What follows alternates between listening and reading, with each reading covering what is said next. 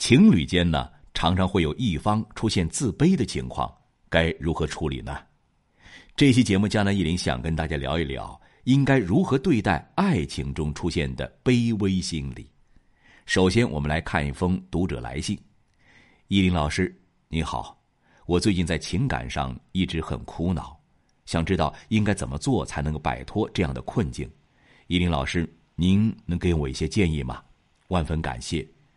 我大学呢考上了一所北京的二幺幺大学，从小到大也是一路重点学校，几乎都是别人家的孩子，一直都是父母的骄傲。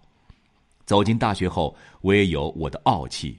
我或许不再是最优秀、最突出的那一个，但我学习名列前茅，获奖学金不断，专业能力在系里也算是小有名气。我大三实习就进了五百强企业，工作能力得到公司认可。在现实生活中的我，不仅很自信，还有点小骄傲。但不可否认的是，我的女朋友比我更厉害些，成绩也不错，在学校社团里担任主要负责人。而且这个社团里，在圈子都比较有名气，况且呢，她长得还很漂亮，属于很有气质的那种，所以很多男生明明知道她有男朋友，还穷追不舍，忽视我的存在，导致我和他在恋爱的时候感觉很不安，心里没底儿，甚至有点自卑了。其实我也知道，私下里有不少人说我配不上我的女朋友，这些人真够八卦的，嗯。确实啊，在校园里，我本来人际交往不太活跃，也正是因为他的缘故，我有很多机会参加一些活动，认识很多人脉，可以说对我的学业和事业规划有很大的帮助。前面说的那个实习的机会，也是在他组织的活动中偶然获得的。我和他时不时因为意见不合吵架，每次都是我低头去哄他，他属于得理不饶人那种。有些时候呢，我认为不值得重视的细节，他却很在乎，让我很不爽。但过了第二天呢，我就妥协了。谁让我喜欢他呢？最让我难受的是，他似乎有洁癖，做人做事，尤其生活方面要求都很高。就拿卫生方面来讲吧，他特别要求干净和整洁。如果达不到他的要求，他就会指责或唠叨个没完。而我呢，生活方面比较随意，但也不是脏乱差。但我不喜欢把房间搞得一尘不染，但是他条理性太强，什么东西放在哪里，衣服怎么分类都一清二楚。不过他倒是没有变心，感情方面还是比较专一，但我感觉很有压力。想分手吧，你就怕放不了他；不分手吧，又觉得自己太卑微了。我该怎么办呢？依林老师，我确实很喜欢他。他很优秀，虽然容易抱怨，但也不是蛮不讲理那种。不然的话，我也不可能忍受这么久还没有分手。但是每次忍无可忍的时候，我都恨不得早日脱离这种苦海呢。这样反反复复的心境，我已经受不了了。希望易林老师您能给我解答一下。嗯，我姓李，我女友姓林，她的阳历生日是公历一九九五年十二月二十五日二十点二十一分。好，我们来看看这位林同学啊，乙亥戊子庚寅丙戌。这位林同学呢，他的有以下特征：一、伤官格金水伤官；二、年月正财偏印；三、月时杀印相生；四、年和日支相合；五、日干做偏财。林同学的五行属金，是庚金。生在子月为伤官格，庚金生在子月，正是金寒水冷的时节，属于寒金。命里有云呐：“金水伤官喜见官”，说的就是他这种类型。冬天出生的金最喜欢火来温暖，最喜火，最忌的就是水。再看看这位林同学的，来看看他的感情婚姻吧。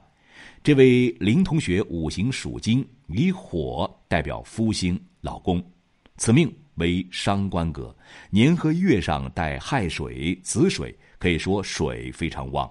他在恋爱方面呢，眼界很高，对一般男子是看不上的。但一旦选中一个人，那是比较专一的。林同学，这虽然是伤官格，水很旺，但是伤官没有克到夫星。这位林同学的婚姻是比较稳定的，并不是容易离婚的类型。这一点呢，李同学你是不用担心的。不仅如此，林同学命中当得贵夫啊。所谓贵夫啊，与古代社会不同，并不一定是指老公能当官，而是指老公事业有成、比较有出息那种。马上呢到来的二零二零庚子年，就是伤官很重的一年。此年呢，他自己脾气可能会比较大，抱怨多。作为男朋友的李同学，你如果不想分手的话，务必注意低调包容。那么过了这一年之后呢，就会好多了。林同学啊，晚年走火旺运，自己运势不错，未来的老公事业呢也不错，他的个性也会更加的柔和。其实像林同学这样的，如果能到南方，比如说到广东发展，那真是如鱼得水，能红红火火。而他呢，不易到北京或者是北方发展。江南一林对当事人的建议啊。关于李同学，你的感情困扰，江南一林要说明几点。第一点，你要明白，如果你和他未来结婚的话，婚姻一定是比较稳定的。他容易当家做主，这一点你要有心理准备。其实呢，这也没什么。他爱干净，你只要遵守规则，坐享其成就好了。比起找一个不会持家的懒老婆，找他你可以少操很多心，这何尝不是一种幸福呢？第二点，他的个性方面最大问题是对人对事要求比较高，这一点呢，你想要彻底改变他，那不大可能，也没有必要。但他并不是那种不讲道理的人，你应该找一个时机，坦率的和他谈一谈你的感受，不求改变，只求达成共识。比如对家务、对做事的方式，形成一个双方能接受的共识，就是求同存异的意见。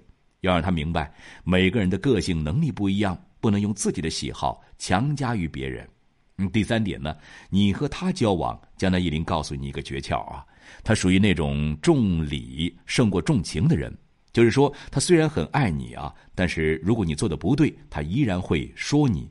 他更看重是否正确，是否合理。所以你和他交往，要学会以理服人。